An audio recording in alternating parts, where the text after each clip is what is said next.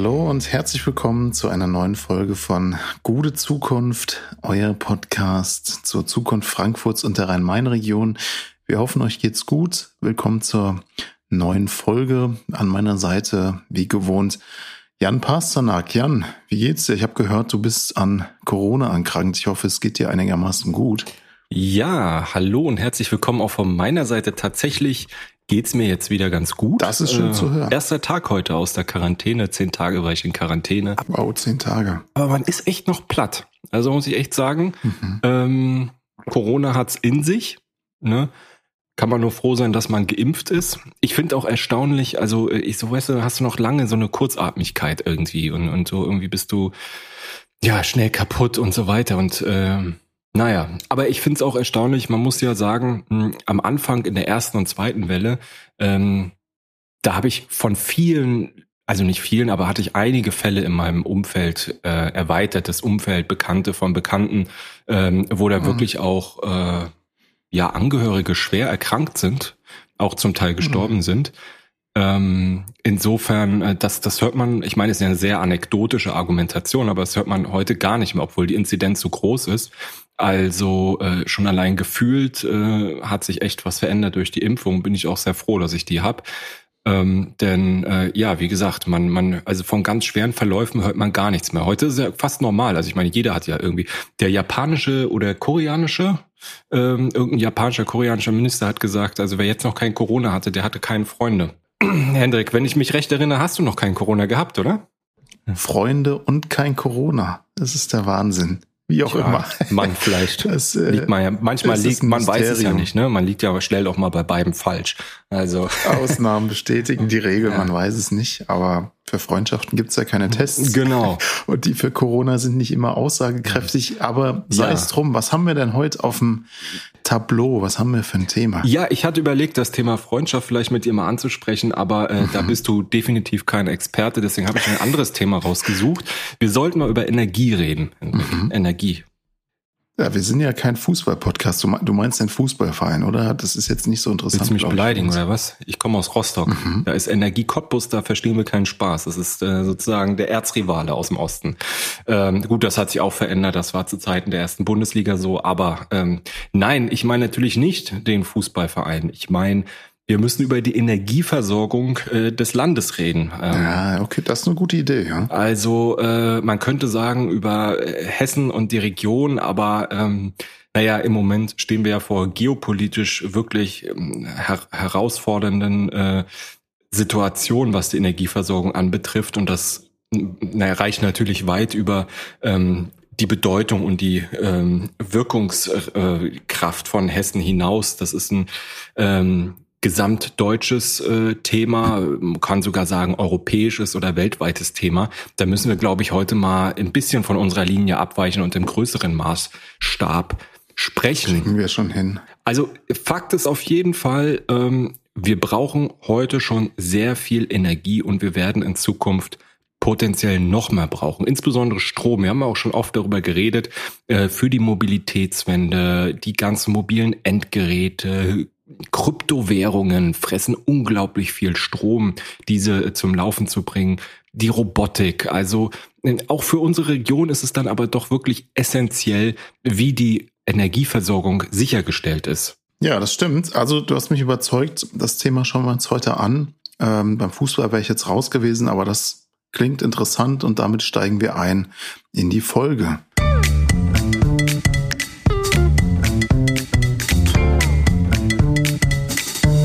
Ja, man könnte ja sagen, die maßgeblichen Parameter in der Debatte um Energie waren vielleicht in den vergangenen Jahrzehnten vielleicht eher Arbeitsplätze, Arbeitsplätze oder Klimaschutz.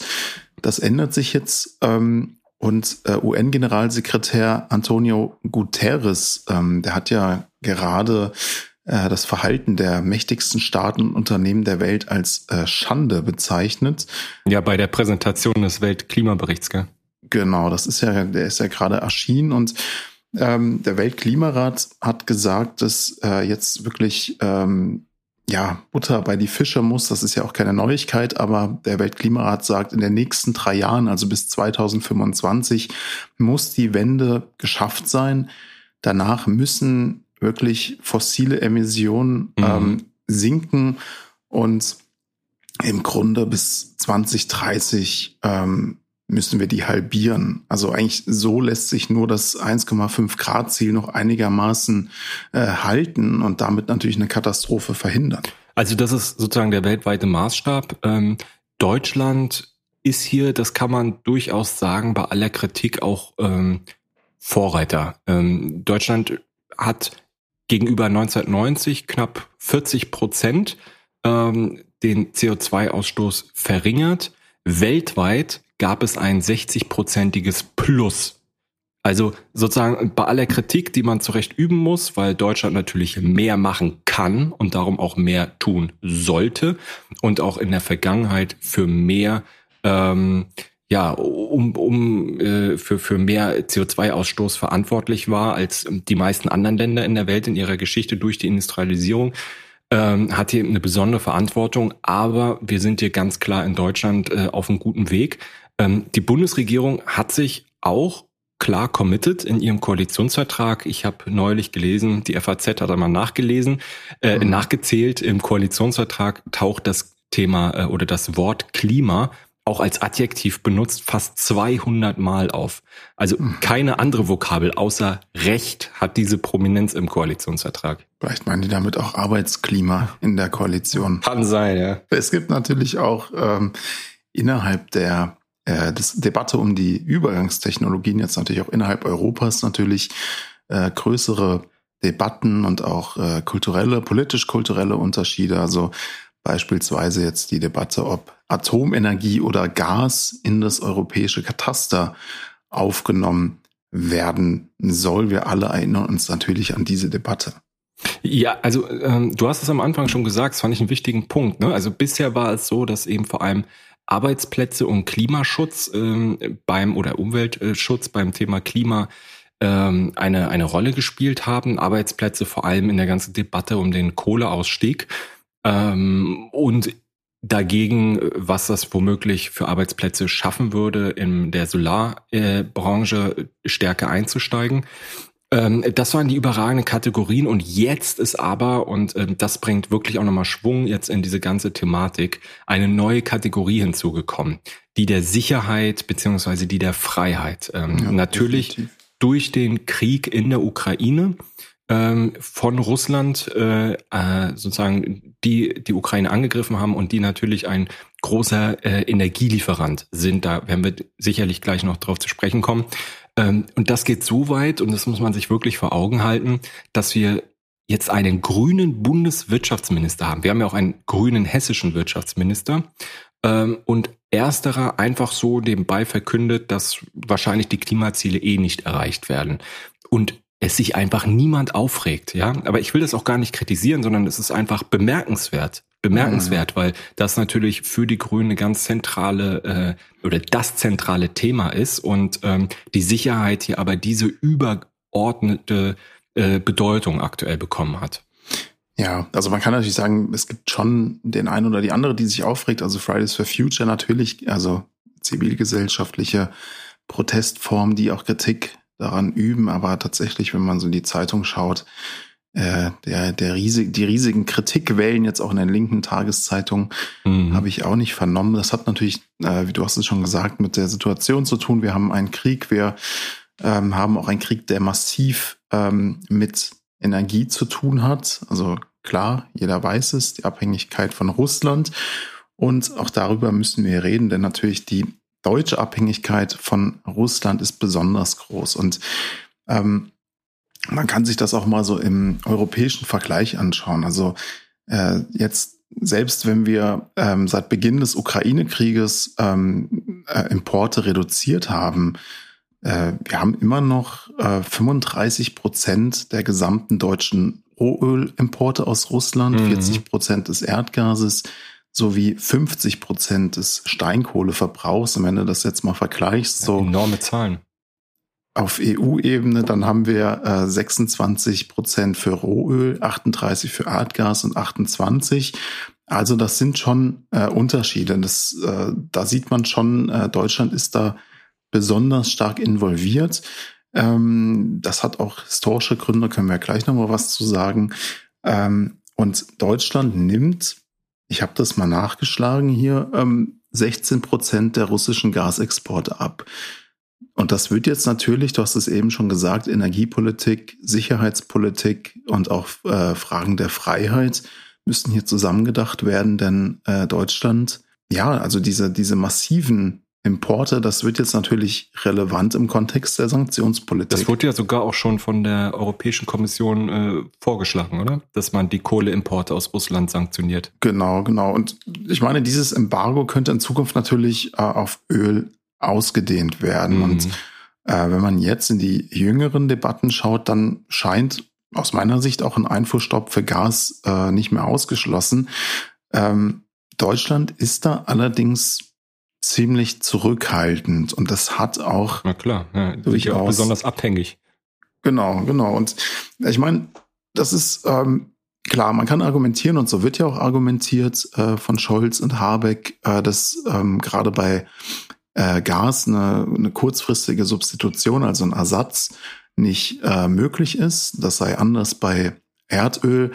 Ähm, und naja, gerade die EU ist äh, der größte Kunde Russlands, ähm, wo, auch beim Erdöl, also 48 Prozent muss man sich mal vorstellen.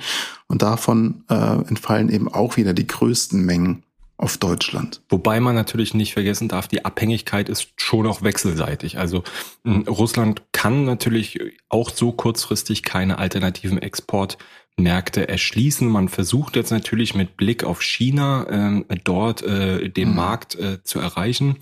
Äh, aber 2020 waren das auch nur fünf Prozent. Ähm, das heißt, ja. das kannst du so schnell nicht steigern. Und das bringt natürlich für Russland auch nochmal, es gehört jetzt hier vielleicht gar nicht so hin, aber das bringt natürlich auch nochmal den Nachteil mit sich, dass man sich quasi zum Vasallen von China macht, weil man äh, dort die einzige Option hat, in der Welt überhaupt noch Anerkennung zu finden. Hm, hm.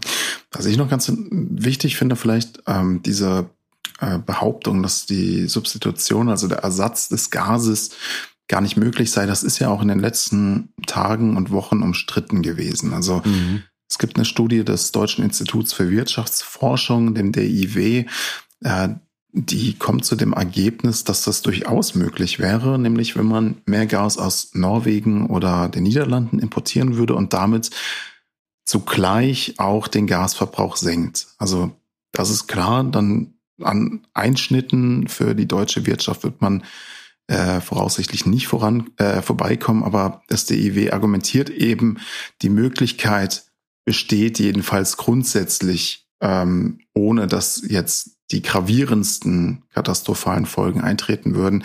Die Bundesregierung argumentierte anders. Ähm, sie rechnet eher damit, dass äh, Deutschland mindestens noch bis Mitte 2024 russisches Gas beziehen muss. Und äh, Scholz hat ja auch kürzlich ähm, weiß gar nicht, ob das bei Lanz war oder irgendeiner anderen äh, TV-Sendung, hat das ja auch ähm, relativ klar zurückgewiesen. Also hat auf diese Studie Bezug genommen, hat aber gesagt, die rechnen falsch. Also ähm, sah das nicht so als überzeugend an.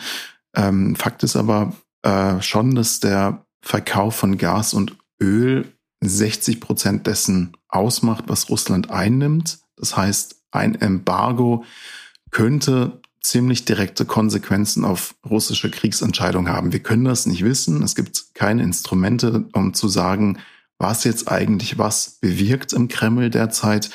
Ähm, deswegen kann man das nicht mit hundertprozentiger Sicherheit sagen. Aber ein Gasembargo scheint doch am ehesten etwas zu sein, das äh, ja eventuell eine Entscheidungsveränderung im Kreml herbeiführen könnte. Und klar, es hätte auch wirtschaftliche Konsequenzen für Deutschland.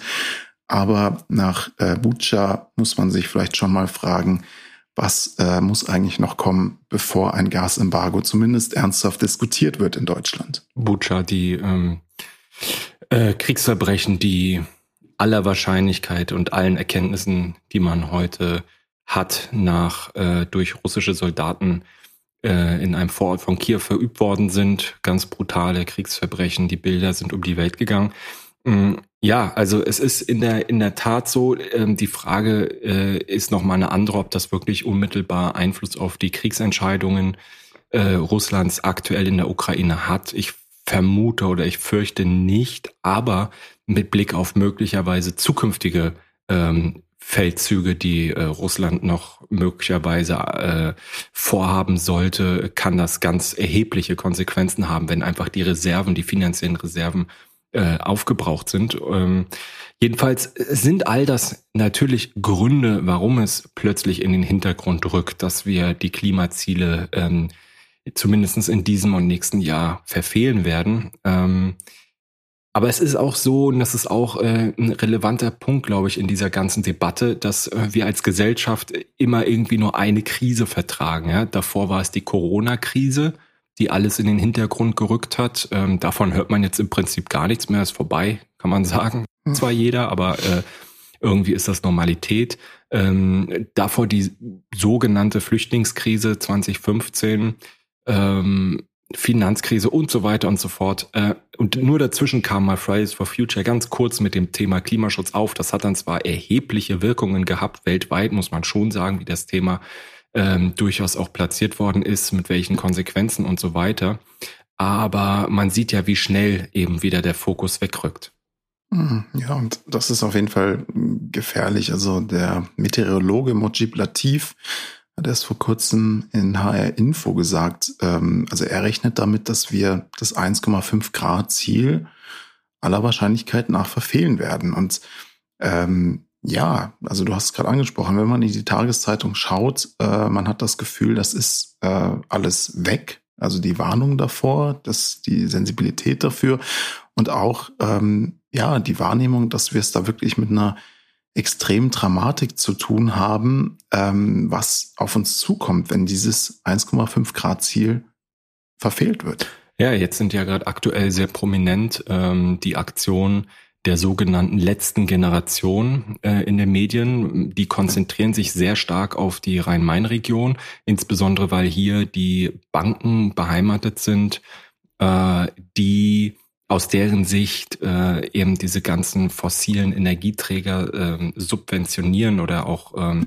äh, die Wirtschaft subven die Wirtschaft äh, finanzieren, die eben ähm, äh, die Ressourcen ausbeutet ähm, und ähm, ja, das sind junge Menschen, die jetzt schon in mehrfachen Aktionen ihre Hände mit Sekundenkleber auf der Autobahn festgeklebt haben und ähm, sich na nicht natürlich nicht nur sich, sondern potenziell auch andere in, in Lebensgefahr bringen ähm, und riesige Staus verursachen, was dann natürlich auch wiederum klimaschädlich ist und vor allem viele, viele Menschen betrifft dann, die eigentlich äh, nur zur Arbeit wollen oder ähm, privat äh, einen wichtigen Termin haben. Ähm, insofern sehr, ja, durchaus ähm, heftige Aktion, ähm, wenn sie auch nicht gezielt versuchen, irgendwem zu schaden, sondern wirklich nur zu blockieren, aufmerksam zu machen. Ähm, letztens haben sie sich auch an das äh, Tor von Eintracht Frankfurt gekettet beim Spiel gegen den SC Freiburg. Aber ich muss dir ganz ehrlich sagen, ich glaube, ne, dann gibt's dann so äh, Berichterstattung wie, das bringt ja nicht den gewünschten Effekt und äh, führt eher dazu, dass man Leute von dem Thema abschreckt. Aber ich glaube, wir betrachten das Ganze zu rational, weil ich glaube wirklich, das sind junge Menschen, die, ja, die echte Angst haben, die verzweifelt sind, die wirklich äh, das Gefühl haben, äh, dass sie in, in Zukunft wenn sie älter sind, in einer Welt leben, die zum Teil so unwirtlich geworden sind, dass es einfach unerträglich, also unerträglich heiße Sommer, äh, extreme Stürme, neue Gefahren und ich glaube, ähm, allein auch dieses, dieses, diese, dieses Gefühl, ähm, äh, in dieser Welt leben zu müssen und, und irgendwas zu tun, ist halt auch irgendwo eine nachvollziehbare, äh, ja, nachvollziehbar aus meiner Sicht. Ja. Ähm, und äh, damit, damit muss man umgehen. Und das, äh, weißt du, wir, wir denken mhm. manchmal auch immer viel zu, viel zu nüchtern und äh, analytisch und kalkulierend und so weiter. Aber dass da Menschenleben mit dranhängen und äh, mhm. äh, Kinder und Jugendliche einfach verzweifelt sind, weil sie äh, Angst vor der Zukunft haben, das äh, vergessen wir oft. Und äh, wenn wir uns jetzt Putins Krieg oder den Krieg Russlands äh, in der Ukraine anschauen, dann ist das natürlich nicht nur eine Katastrophe für die direkten Opfer des militärischen Eingriffs, sondern es ist auch eine ökologische Katastrophe. Plötzlich ja. steht das Thema Ausrüstung eben wieder im Zentrum. Äh, 100 Milliarden werden für ähm, die Ausstattung der Bundeswehr ausgegeben. Äh, aber auch die Kriegführung. Also wenn man sich anschaut, wie viel Unmengen an CO2 verbrannt werden, wenn ganze Ölquellen und Raffinerien beschossen werden. Also das ist extrem. Und dann kommt natürlich noch äh, die Hungerkatastrophe, die potenziell dadurch verursacht wird, ähm, weltweit, dass insbesondere in ähm, Ländern des afrikanischen Kontinents, weil äh, Putin äh, da auch wiederum äh, die die Weizenreserven äh, reguliert und also es ist eine, eine unglaubliche Katastrophe, insbesondere aber auch eine eine ökologische Katastrophe. Absolut. In Ägypten, glaube ich, äh, droht jetzt eine Hungersnot, ja. weil die Weizenimporte aus der Ukraine ausfallen.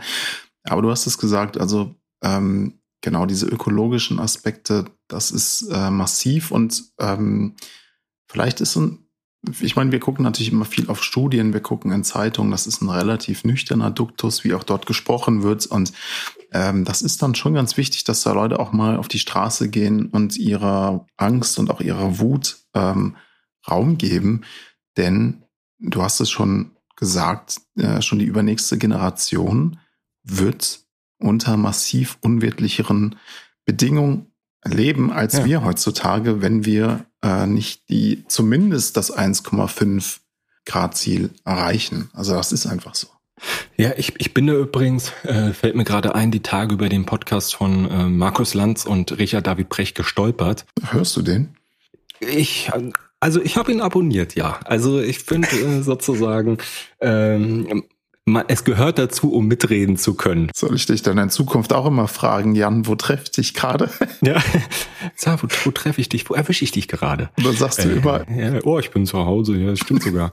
ähm, jedenfalls haben die ähm, die Rolle der Grünen thematisiert und mhm. ähm, es ging eben darum, dass die Grünen das Primat der Ökologie nicht mehr über das der Ökonomie stellen, und dass es potenziell auch gefährlich für sie werden könnte. Also wenn man jetzt mal sozusagen in politischen Arithmetiken denkt. Und die Reise nach Katar war ja genau das. Also man erinnert sich, Robert Habeck, Wirtschaftsminister, äh, Klimaminister, reist nach Katar, um russisches Erdgas zu substituieren mit katarischem Flüssiggas. Ähm, kurz gefasst, also wir sind uns alle einig, wir brauchen nicht nur eine Energieträgerwende, sondern auch eine Wende äh, in der Lebensführung und ähm, dass sie nicht immer mehr wollen können, sondern auch in eine gewisse Genügsamkeit kommen müssen. Und hier setzt eben die Kritik an oder sozusagen der Punkt, den die beiden machen. Äh, Habeck hätte natürlich die Möglichkeit gehabt zu sagen, an dieser Stelle, unsere Sicherheit verlangt mehr energiepolitische Unabhängigkeit und darum reduzieren wir jetzt alle miteinander radikal mhm. unseren Gas- und Erdölverbrauch. Wir beginnen mit einem Tempolimit. Wir machen weiter mit einem autofreien Sonntag. Wir beschränken die zulässige Heiztemperatur und so weiter und so fort. Hat er aber nicht, mhm. sondern er ist nach Katar gereist, hat dort Flüssiggas besorgt. Ein Land, das den internationalen Terrorismus maßgeblich mitfinanziert, Frauen steinigt und andere schlimme Dinge tut.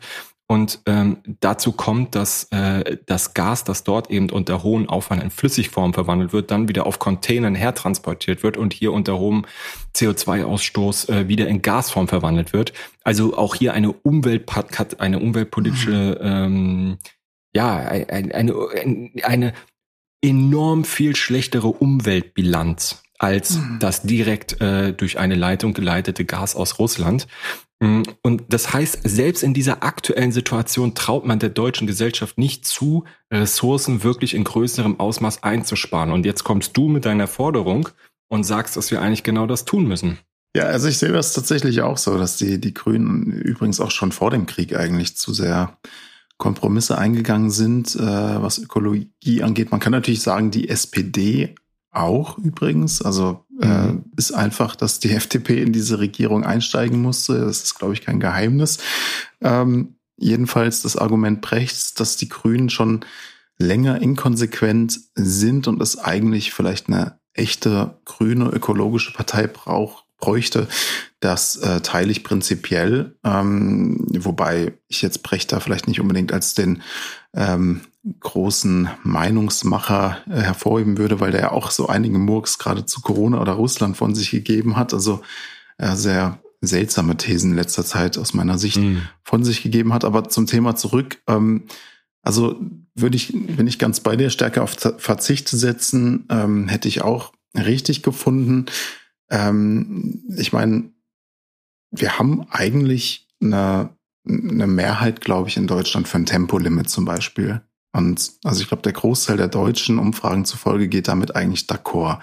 Ist eigentlich ein Skandal, dass das nicht einfach durchgesetzt wird und sich da Lindner offensichtlich immer noch ähm, mit seiner mit seinem Bremsklotz paradoxerweise irgendwie durchsetzen kann. Mhm. Aber ich will äh, zumindest in Sachen Kommunikation ein bisschen eine Lanze brechen für Habeck. Ich finde, er hat das eigentlich gerade mit Blick auf die Reise nach Katar eigentlich ganz gut und transparent kommuniziert. Ja, ja, stimmt, also auf jeden Fall. Also bei Lanz, ähm, da hat er ja so ein bisschen auf die moralischen Schwierigkeiten verwiesen, äh, auch von Katar jetzt eben genau das, was du angesprochen hast, Energie zu beziehen und klar gesagt, äh, Leute, wir machen uns so oder so hier die Finger schmutzig mhm. im wahrsten Sinne des Wortes. Und ich muss schon sagen, das ist, ich glaube, das hat ihm viel ähm, Kredibilität auch einfach eingebracht äh, von verschiedensten Seiten. Und ich muss schon sagen, so eine klare Kommunikation, die würde ich mir jetzt gerade auch von Scholz oder Lindner, ehrlich gesagt, wünschen. Ähm, aber klar, an der, an der Problematik selbst ändert das erstmal nicht so viel. Ja, also und es ist ja auch, es ist ja auch äh, gar nicht so schwer, ne? Also ich sag mal, in den 70er Jahren war das ein patriotischer Beitrag, zu sagen, wir machen autofreie Sonntage. Ähm, mhm. Gut, damals gab es deutlich weniger Autos, vielleicht äh, wäre das heute nicht mehr äh, im Effekt so, so positiv, wenn dann alle am Montag im Stau stehen. Mm, und es ist ja aber auch nur vordergründig ein Verzicht. Also ich sag mal, äh, es gibt ja eigentlich ähm, ja viele Möglichkeiten auch von einer Energiewende zu profitieren. Äh, das Problem ist halt nur, die Erfolge stellen sich nicht immer unmittelbar ein. Ja, also das ist ja grundsätzlich ein demokratisches Problem. Wenn du sagst, wir investieren heute sehr stark in den in den Klimaschutz, in die Energiewende, dann hast du als Regierung eigentlich erstmal nichts davon, sondern mhm. ähm, erst äh, ja viele Jahre später stellt sich dann ein spürbarer Effekt ein, äh, beziehungsweise ein größerer Schaden wird halt abgewendet. Naja, jedenfalls, ähm, das ist sozusagen das eine Thema, die Frage dessen, wie wir jetzt konkret erstmal unsere Energie, ähm, äh, unsere Energieversorgung diversifizieren und wegkommen aus dieser russischen Abhängigkeit, die ja äh, durchaus in große Schwierigkeiten uns geführt hat und so der Vorwurf auf vieler osteuropäischer Länder, gerade auch der Ukraine, ähm, dass äh, das eben genau erst ermöglicht hat, dass Russland Krieg gegen die Ukraine führt. Ähm, mhm. Da kann man jetzt lange drüber streiten, aber äh, sage ich mal, dass es die Situation für Russland begünstigt hat, ich glaube, das kann man objektiv so festhalten. Äh, das ist das eine. Aber das andere, und ich glaube, darüber sollten wir jetzt noch ein bisschen sprechen, ist, dass ja Habeck parallel auch was ganz anderes und zwar sehr Wichtiges gemacht hat, was, glaube ich, unter CDU-Beteiligung in der Regierung lange nicht möglich gewesen wäre oder auch nicht möglich gewesen ist. Die SPD hat es in der Vergangenheit versucht, ist damit gescheitert. Und das ist die Voraussetzung für einen schnelleren Wind- und Solarkraftausbau zu schaffen. Ja, ja, genau. Ich glaube, das war das sogenannte Osterpaket, gell? Richtig, ja, das Wind- und Sonne-Osterpaket. Ähm, und das Ganze war eben geframed als ein Beitrag zur Sicherheitspolitik. Und mhm. ähm, das ist auch nicht nur ein Verkaufsargument, sondern das ist durchaus auch substanziell relevant, denn ähm, der Ausbau von Wind- und Solarkraftanlagen gilt künftig als äh, überragendes öffentliches Interesse. Ja, also durch eben diesen Sicherheitsaspekt. Der äh, Lindner spricht ja selber von Freiheitsenergien, natürlich sehr pathetisch in seiner Bildsprache, aber de facto ist es ja so, weil du dich befreist, also einerseits aus der aus der russischen Abhängigkeit, gleichzeitig aber auch aus der fossilen Abhängigkeit. Und ähm, ganz konkret äh, wurde oder soll das Erneuerbare Energiengesetz geändert werden ähm, und andere Regelungen auch noch dazu verabschiedet werden. Die Novelle, die es äh, gibt, sieht vor, dass Deutschland 2030 mindestens 80 Prozent seines Stroms aus erneuerbaren Quellen beziehen soll. Das sind acht Jahre, über die wir hier reden. Mhm. Ähm, also doppelt so viel wie derzeit. Ähm, bis 2035 sind 100 Prozent geplant. Wiederum zehn Jahre später möchte Deutschland komplett CO2 äh, sein.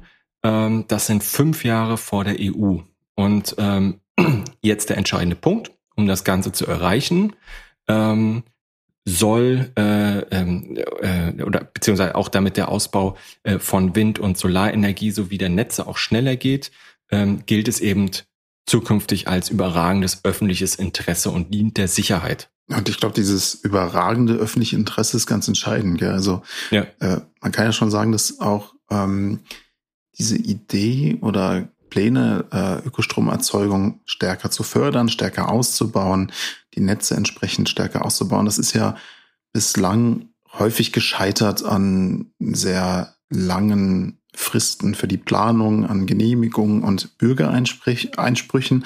Und gerade dieses überragende öffentliche Interesse, von dem du gesprochen hast, das ähm, könnte das in Zukunft ja deutlich schneller und vielleicht auch ähm, juristisch einfacher ähm, abwägen machen, sozusagen, äh, gegen, gegenüber anderen Schutzgütern, also beispielsweise Tierschutz oder Lärmschutz. Ähm, ich meine, manchmal könnte man ja sagen, das sind vielleicht auch in manchen Fällen vorgeschobene äh, Gründe, dann werden plötzlich die größten Umweltverschmutzer plötzlich zu Vogelliebhabern oder sowas.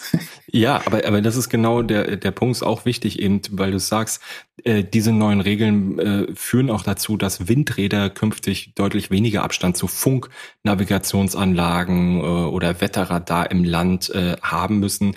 Äh, die Tabuzonen für gefährdete Vögel äh, werden genau festgelegt. Ähm, also da wird Platz einfach für viele tausend neue Windräder geschaffen. Ähm, da sind ja ja gerade viele CDU, CSU geführte Länder ganz hinten dran, insbesondere Bayern, äh, wo man sich komplett äh, den Handlungsspielraum äh, nimmt. Es gibt nur ganz wenige klitzekleine Flächen, wo man überhaupt noch Windkraftanlagen bauen kann. Und die werden dann noch beklagt äh, jahrelang. Und es führt und es werden einfach führt dazu, dass es überhaupt keine neuen Anlagen mehr gibt das Ziel ist es ja jetzt, dass äh, im Grunde jedes Jahr äh, Windkraftanlagen mit einer Leistung von 10 Gigawatt entstehen. Das heißt, ähm, dann 2030 dürften dann mindestens 115 Gigawatt statt 56 am Netz sein. Ähm, und ja, die Bundesländer sollen jetzt im Grunde zwei Prozent ihrer Flächen zur Verfügung stellen für erneuerbare Energien. Das ist natürlich wichtig. Ähm, wir haben zu wenig Flächen bislang dafür. Ähm, aber bis das soweit ist, muss das natürlich noch durch den Bundestag. Und äh, da gilt jetzt natürlich das Strucksche Gesetz. Also ja. vor allem die FDP hat natürlich Bedenken. Ähm, was meinst du, werden die sich fügen? Äh, ich, ich denke ja, ich denke schon. Ähm, ich meine, das Strucksche Gesetz, vielleicht sollte man das nochmal erklären, dass kein Gesetz äh, den Bundestag so verlässt, wie es reingekommen ist. Ähm, die FDP wird für sich Sachen hineinverhandeln, aber im Prinzip ist der Zug für sie jetzt schon abgefahren. Also die bezeichnen Erneuerbare als äh, Freiheits, äh, Freiheits, mhm. äh, na, Energien. Ja. Ähm, und äh, ja, also es gibt einen gesellschaftlichen Konsens, es gibt ein Momentum und ähm, da, da wird die FDP mitziehen müssen, da bin ich sicher. Ja, das klingt überzeugend. Ich meine, Habeck möchte ja auch in der Solarenergie jetzt äh, deutlich mehr Leistung liefern, nämlich bis 2030 von 59 auf 215 Gigawatt. Mhm. Also ich weiß jetzt nicht, ob euch äh, diese Zahlen so viel sagen, aber es ist natürlich schon erheblich. Ähm, und natürlich ist die Frage, wie macht man das? Man kann das auf Dächern machen. Da war ja die Rede auf jedes Dach ein äh, Solarpanel oder vielleicht. Das ist dann auch für Privathaushalte interessant übrigens. Ja, absolut. Aber warum eigentlich? Naja gut, man kann damit, man kann sich selbst äh, autark versorgen. Mm, das wäre jetzt schon im Prinzip, wenn man, wenn man jetzt schon äh, seine eigene Versorgung hätte, dann könnte man von den galoppierenden Preisen, die es gerade aktuell äh, gibt und die auch noch weiter zu erwarten sind, äh, wäre man komplett äh, unabhängig, wäre autark. Und äh, man kann natürlich auch dadurch Verdienstmöglichkeiten schaffen, wenn man quasi ähm, ja äh, nicht nur nicht nur Passivhäuser hat, sondern eben auch äh, Energie plus Häuser oder ich weiß nicht, wie das genau heißt, aber eben, mhm, mhm, dass man äh, selber auch Energie produziert. Ja, also insofern äh, ist das natürlich auch ein gutes Argument, um äh, mehr Akzeptanz zu fördern ja. äh, bei den BürgerInnen und den Kommunen, dass sie sich auch selbst an äh, diesen Wind- und Solarprojekten beteiligen. Ich ähm, komme ja aus einem kleinen äh, Ort im Hintertaunus, äh, kann ich vielleicht mal sagen. Da hat, glaube ich, vor einigen Jahren so die Anti-Windkraft-Partei ist, glaube ich, stärkste Partei sogar geworden oder jedenfalls eine der stärksten. Also man sieht da schon, äh, dass da wirklich massiver Widerstand da ist, aber wir brauchen das einfach. Also äh, da gibt's diesen berühmten Satz, not in my backyard. Man, alle mhm. finden das toll, aber niemand will's bei sich stehen haben. Ähm, und man kann es natürlich verstehen, eine Taunus ist vielleicht ohne Windräder schöner, aber wir brauchen die eben.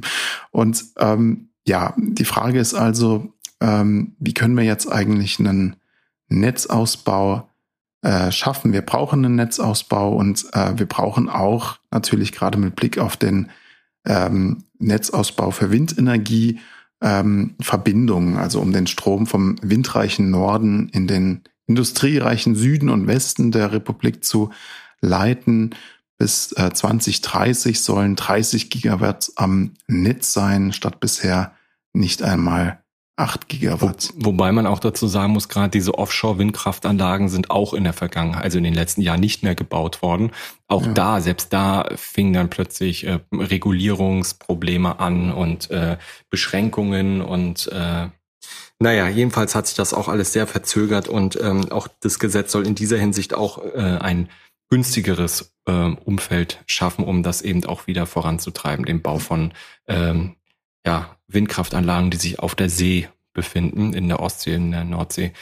Ähm, jedenfalls äh, Stromkunden, hast du es gesagt, äh, Akzeptanz. Ja, Akzeptanz ist, glaube ich, ein ganz wichtiger Punkt. Mhm. Menschen mitnehmen, sie überzeugen und auch eben äh, für sie Vorteile, nicht nur eben gefühlte Vorteile durch eine sauberere Energiegewinnung, sondern eben auch faktisch zum Beispiel durch ähm, eine Beteiligung an äh, den Anlagen, äh, eine finanzielle Beteiligung, ähm, Menschen mitzunehmen, Menschen zu gewinnen.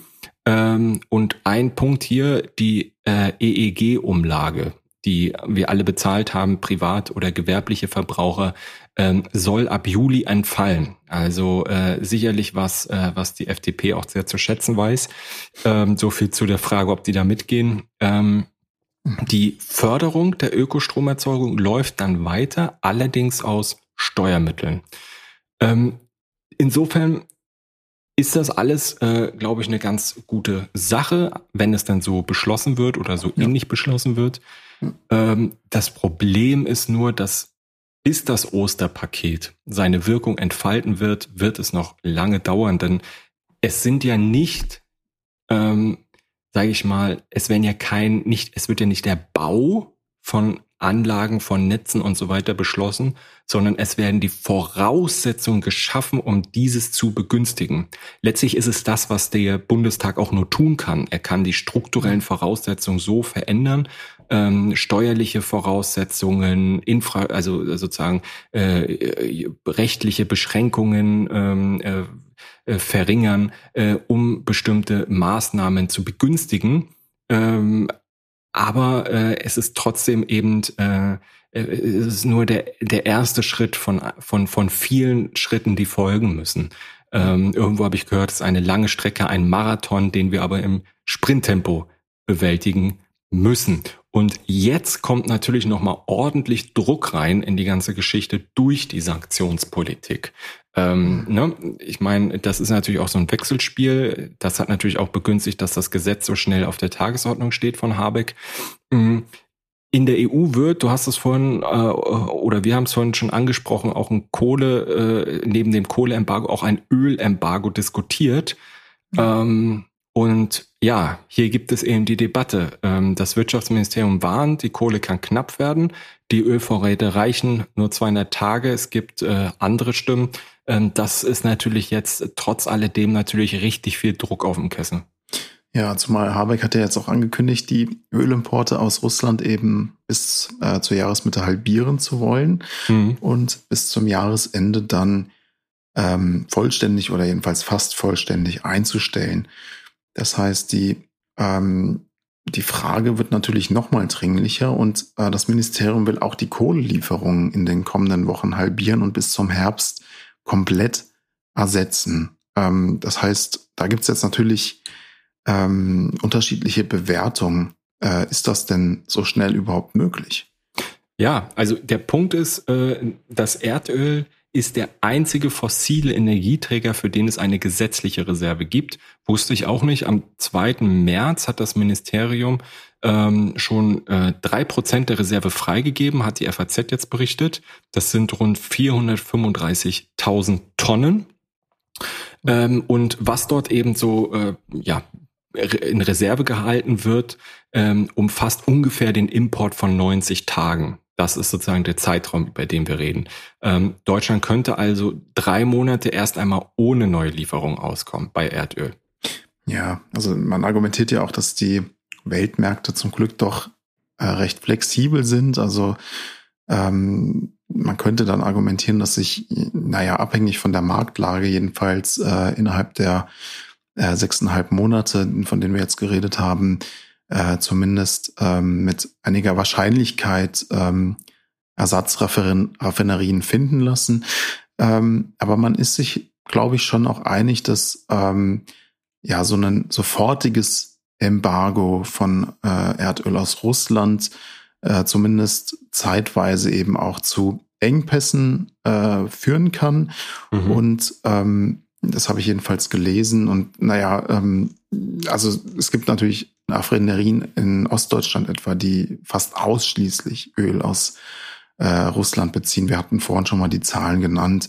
Und ähm, auch der, der russische Steinkohleanteil, der ist äh, massiv. Und ähm, wir haben schon gesagt, dass das äh, wichtig ist, in, in dieser Situation jetzt darüber nachzudenken, ob man ähm, diese Sanktionen nicht sogar ausweitet. Aber man mhm. muss natürlich gleichzeitig auch überlegen, ähm, wie äh, findet man und wo findet man Ersatz auf dem, auf dem Weltmarkt und ähm, den Blick auf die Stromversorgung lenken.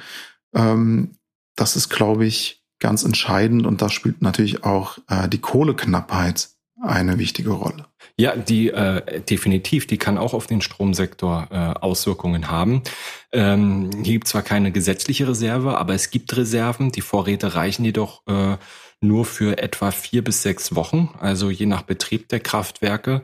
Ähm, Kohleausstieg, das war eine Riesendebatte im Vorfeld der Bundestagswahl, mhm. ähm, ist ja geplant für ähm, ja 2038 fix und ähm, aber sage ich mal, bestenfalls schon bis 2030.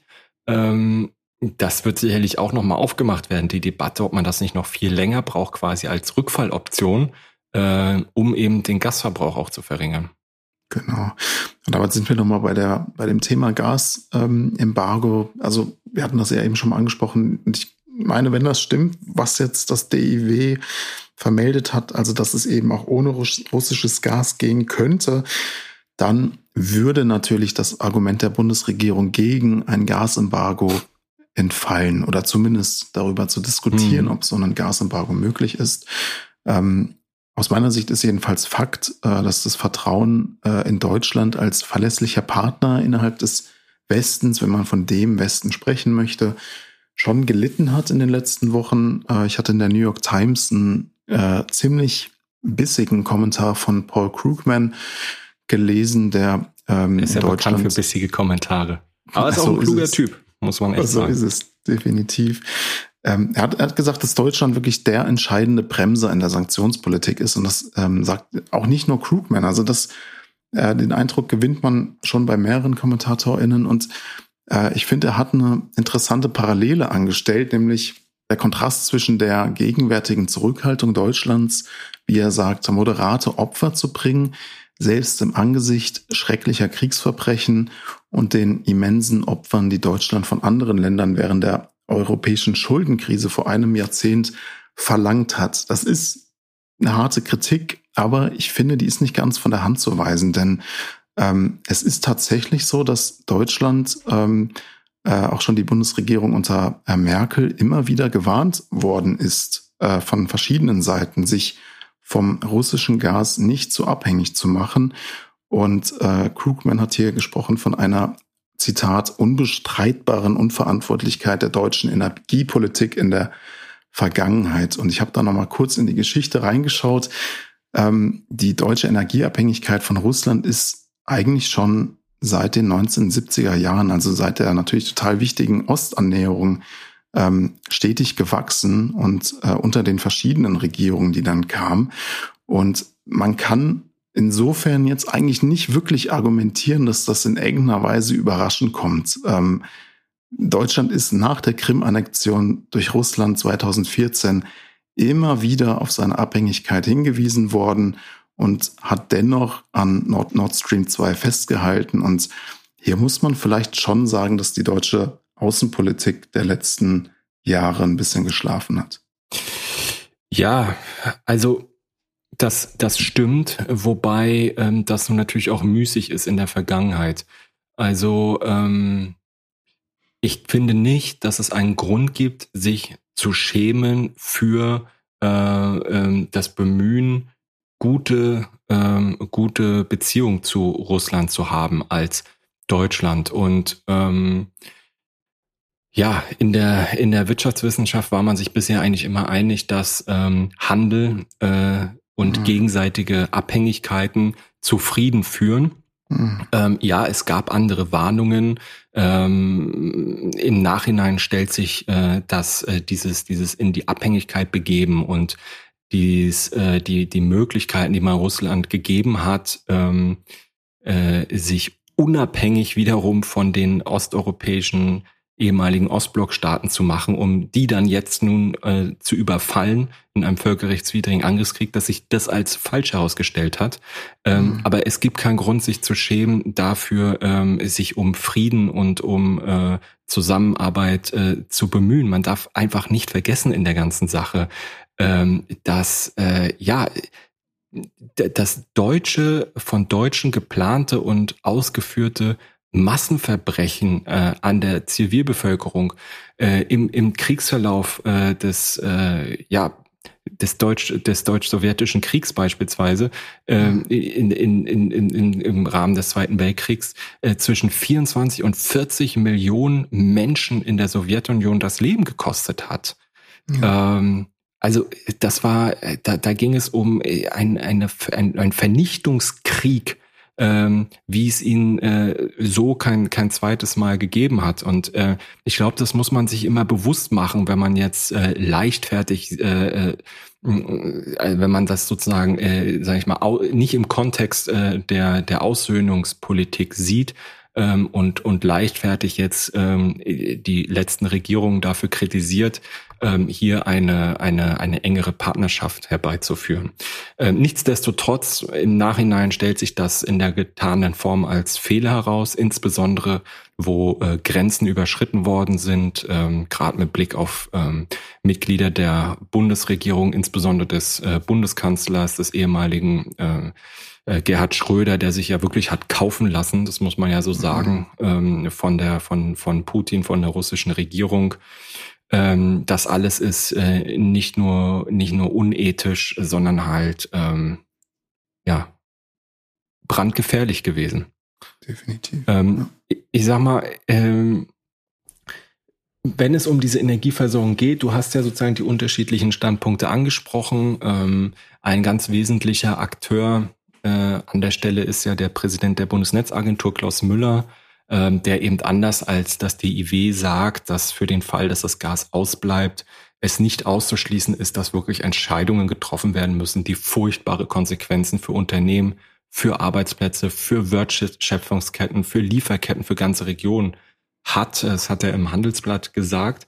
Ähm, natürlich, es gilt in Deutschland das Primat der Privathaushalte ähm, die zuerst versorgt werden. Aber wenn es dann nachher natürlich potenziell Massenarbeitslosigkeit gäbe, bestimmte Stoffe, äh, Industrien brach liegen, unwiderruflich wirklich auch kaputt gehen, weil die Maschinen nicht wieder hochgefahren werden können, dann äh, wäre das natürlich dramatisch. Das sieht das DIW alles komplett anders. Ähm, dennoch äh, verwundert es natürlich auch nicht, dass selbst ein grüner Habeck äh, auch diese, dieses Tabu hat er gebrochen, über Laufzeitverlängerung von Kernkraftwerken nachgedacht hat.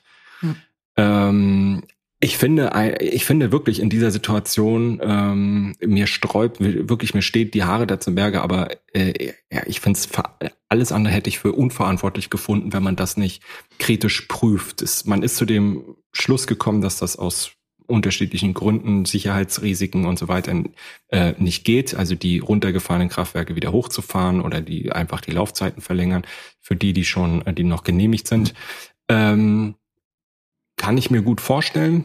Wurde ja auch alles in der Form nicht, äh, nicht äh, auf den neuesten Stand gebracht. Ähm, dann gibt es immer wieder diese Debatte um die Mini-Atomkraftwerke, aber da bräuchte man allein in einer ja, 750.000 Einwohnerstadt wie Frankfurt sieben Mini-Atomkraftwerke, um die zu versorgen. Und dann hast du da wieder die Standortdiskussion. Mhm. Also das ist alles keine Option. Atomfusion gibt es noch nicht. Äh, um, die man äh, dann vielleicht nutzen könnte und die sicher wäre und sauber wäre. Ähm, darum eben dieses Osterpaket, ähm, ja, mit dem man Öl, Kohle, Gas äh, im Interesse der deutschen Energiesouveränität ersetzen will durch erneuerbare Energien. Ähm, das kann nur ein Start sein. Es ist nicht die Lösung, das ist ganz klar. Es ist die Voraussetzung für die Lösung. Ähm, aber Windkraft wird hier alleine auch nicht reichen. Die Solarenergie mhm. muss sich stärker entwickeln. Da hatte Deutschland in der Vergangenheit schon mal deutlich bessere Voraussetzungen ähm, und hat sich dann eben äh, von in einer in eine Kohle-Laufzeit-Diskussion verwickelt, ähm, wo es eben sehr stark um Arbeitsplätze gehen und überhaupt nicht die Potenziale gesehen, die in der Solarenergie stecken, die dann zum Teil eben äh, die Industrie nach China abgewandert ist. Ähm, ja, wir können eh nicht nur auf eine Energieform setzen. Wir können nicht immer nur sein, Nein sagen. Wir müssen Menschen überzeugen. Die Wahrheit ist doch, wenn wir jetzt schon Photovoltaikanlagen oder Wärmepumpen bei den einzelnen Haushalten gehabt hätten, wir haben es vorhin angesprochen, wären wir schon jetzt viel weniger abhängig und ähm, ja, Menschen wären nicht durch Knappheit oder hohe Preise betroffen. Äh, ich könnte mir vorstellen, das sehen jetzt viele auch, die vielleicht in der Vergangenheit mal drüber nachgedacht haben. Es ist ja auch so ein bisschen wie mit Elektrofahrzeugen. Also in dem Moment, wo sie nicht nur gut aussehen, sondern auch Spaß machen, genügend Reichweite haben und vor allem bezahlbar sind, sind sie halt auch eine echte Alternative. Und äh, das waren sie halt vorher für viele Menschen nicht. Genau, also Elektro oder auch Wasserstoff sind die Zukunft, könnte man sagen, jedenfalls dort, wo man noch Motoren braucht. Ähm, Wasserstoff ist natürlich ziemlich spannend. Das ist ja jetzt auch nicht ganz neu, äh, gab ja auch schon früher Versuche von Automobilherstellern, äh, Wasserstoff einzusetzen. Jetzt musst du gut überlegen, was du sagst. Also Armin Laschet hat das die Bundes, äh, Bundestagswahl gekostet, ne? als ja. er neben Elon Musk gestanden hat und gesagt hat, ja, das ist ja noch nicht entschieden und Elon Musk ihn ausgelacht hat und gesagt hat, nee, nee, das ist klar entschieden. Es wird Elektro, nicht Wasserstoff. Das ich glaube, es war auch damals, ich glaube, BMW war das, äh, die das schon mal eingesetzt haben. Es war nicht markttauglich. Äh, insofern hat Elon Musk da wohl leider recht und Laschet Unrecht, ähm, weil das natürlich, also einerseits ist, der, ist Wasserstoff natürlich äh, schon spannend, weil es extrem viel Energie liefert. Ich glaube, in Japan ist es auch nach wie vor sehr beliebt in, in der Automobilindustrie. Also weiß nicht, wie, wie äh, Tesla da aufgestellt ist im japanischen Markt. Vielleicht kommt es dann da zum Showdown. Ähm, aber genau, wie du andeutest, Wasserstoff ist natürlich in der Kritik, ähm, weil es einfach in der Produktion äh, sehr aufwendig und energiereich ist. Also ähm, häufig auch nicht wirklich grün. Also du brauchst einfach viel Strom, um Wasserstoff zu produzieren. Aber ähm, Wasserstoff wird trotzdem da interessant, wo er ohnehin anfällt in der Produktion. Und damit sind wir jetzt wieder bei der Zukunft Frankfurts und dem Industriestandort Frankfurt, nämlich ganz konkret beim Industriepark Höchst. Hier soll nämlich zukünftig eine Wasserstoffbetankung von äh, Zügen der Taunusbahn ähm, möglich werden. Und der ähm, dafür benötigte Wasserstoff entsteht sowieso im Rahmen der Chemieproduktion im Industriepark unter Einsatz von Strom. Und ähm, da hat man sich dann überlegt, okay, das kann man eigentlich miteinander verbinden. Und ab dem äh, Jahresfahrplan 2023, also nächstes Jahr, sollen dann insgesamt 27 wasserstoffgetriebene Züge. Das ist ähm, bislang wohl die größte Flotte weltweit im Personenverkehr auf den Strecken von Frankfurt in den Taunus fahren und vielleicht werden dann auch endlich mal die Menschen im Taunus äh, überzeugt, dass äh, nachhaltige oder naja, nachhaltigere Energien vielleicht doch eine ganz gute Idee sind. Ich finde das jedenfalls ähm, in dieser Lösung, dass man Wasserstoff eh schon produziert hat, wenn vielleicht auch nicht ganz nachhaltig, dass man den dann weiter verwendet, eine ziemlich gute Idee. Aber das ist natürlich auch ähm, etwas, wofür Wasserstoff dann wirklich auch interessant ist. Also ich glaube, gerade beim ähm, privaten Personenverkehr äh, oder bei Pkw äh, ist das äh, ist das tatsächlich entschieden. Da ist äh, der Elektroantrieb ähm, das, das, das, äh, die, die Technologie, die es, die sich durchsetzen wird, das fängt schon allein da an, dass es äh, überall im ganzen Land Steckdosen gibt, wo man mhm. etwas aufladen kann. Die Infrastruktur ist einfach da. Ähm, es ist günstiger und so weiter und so fort. Wasserstoff wird halt vor allem da interessant, wo es große Lasten äh, äh, gibt, ne? Also Züge, ähm, LKW, äh, vielleicht Flugzeuge ähm, und so weiter. Also das, das ist nochmal was ganz anderes. Ähm, vielleicht sollten wir zum Abschluss äh, nochmal auf den Bericht des Weltklima, Weltklimarats äh, zu sprechen kommen. Ähm, denn äh, wir haben jetzt sehr viel über die Umstellung auf erneuerbare Energien gesprochen, die unbedingt jetzt vorangetrieben müssen, laut dieses Berichts. Ähm, das ist aber nur der eine Ansatz. Der zweite zentrale Ansatz, den dieser Bericht auch ähm, äh, wiedergibt, ist, ähm, dass wirklich auch der Lebensstil das Leben, das wir führen, die Lebensstile verändert werden müssen. Mhm. Das hat zum ersten Mal ein ganzes Kapitel, dieses Thema. Geht es dann darum, wie lebe ich, wie wohne ich, wie kaufe ich ein. Und äh, der größte Hebel ist da wirklich auch die Ernährung.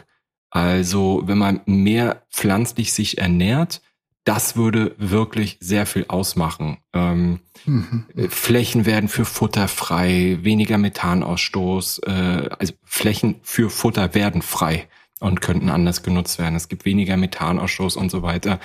Ähm, und das ist ja wirklich immer, immer so ein Thema, ja. Also ähm, einerseits müssen sich Strukturen ändern, die Politik, die, die Art und Weise, wie wir, wie wir arbeiten, wie wir wirtschaften, muss sich verändern. Das sind politische Entscheidungen, das sind ähm, ja, äh, es sind äh, Wirtschaft, wirtschaftspolitische Entscheidungen, die da getroffen werden müssen.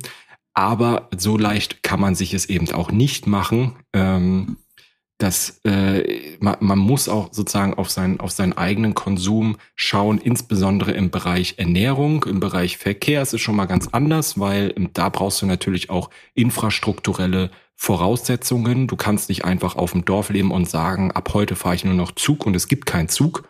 Ähm, sondern äh, du musst äh, sozusagen, da, da ist eher noch politische Entscheidung gefragt in der Mobilitätswende, aber bei der Ernährung natürlich auch.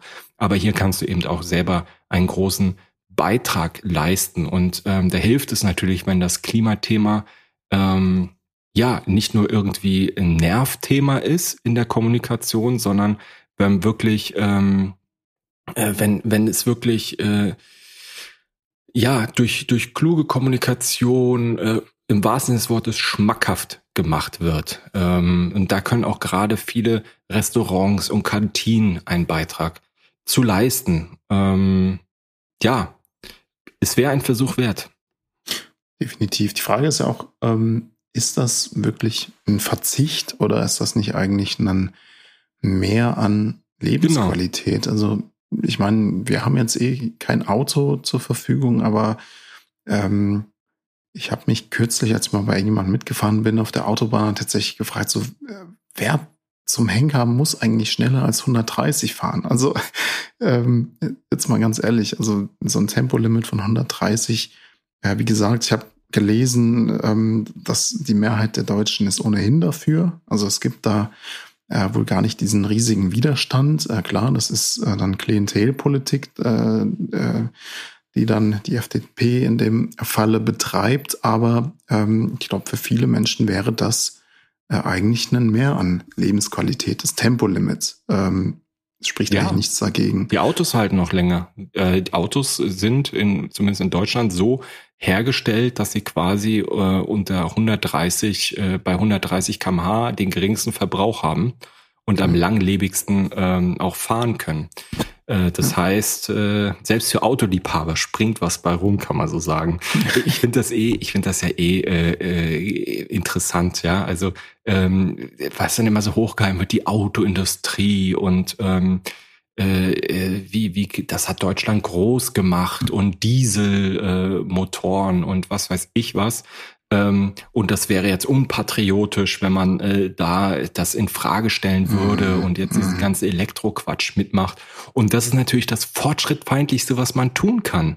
Äh, ja, wir haben hier schon oft darüber gesprochen. Gerade wenn man erfolgreich ist, muss man manchmal sein komplettes Geschäftsmodell disruptiv äh, unterbrechen und verändern um erfolgreich zu bleiben. Sonst geht man unter. Ja, wer nicht mit der Zeit geht, geht mit der Zeit. Und äh, alle, die sagen, ja, Deutschland, äh, das äh, Industrieland, äh, das Autoland, äh, Dieseltechnologie und so weiter, ähm, verstehen nicht, dass man mit dieser Einstellung niemals äh, den Status quo erhalten kann, sondern ähm, also ich muss da immer denken an die an die äh, an die Anekdote, dass äh, Kaiser Wilhelm, als das Auto erfunden worden ist, gesagt hat oder die ersten Autos produziert worden sind, das wird sich niemals durchsetzen. Das deutsche Pferd, der deutsche Hengst, der wird äh, immer sozusagen äh, das, das, äh, das beste äh, Mittel sein, um sich fortzubewegen und äh, kann nichts drüber kommen. Ja? Ähm, und, äh, und das wurde natürlich damals, fand man das genauso problematisch. Alle, also alle die, die da, die heute sagen, äh, wir dürfen auf gar keinen Fall auf andere Mobilitätsformen umsteigen. Äh, die deutsche Autoindustrie war immer erfolgreich und äh, Dieselmotoren sind sowieso das Beste, sind genau die, die damals, als der Dieselmotor erfunden worden ist, nichts dazu beigetragen haben und mit ihrer Einstellung genau ihm alle diese Steine in den Weg gelegt haben, mit dem er damals zu kämpfen hatte. Ähm, und äh, von daher ist das auch manchmal einfach eine Einstellungssache. Das stimmt, ja. Also man muss sich von alten Denkmustern befreien. Äh, Wilhelm II. hat ja auch noch ein paar anderen Punkten daneben gelegen mit seinen Einstellungen. Das ist ähm, so. Aber Fakt ist, äh, wir brauchen sicher mehr öffentliche Verkehrswege. Wir müssen wegkommen vom äh, unnachhaltigen Individualverkehr und ähm, dafür vor allem unseren äh, Energieverbrauch äh, überdenken.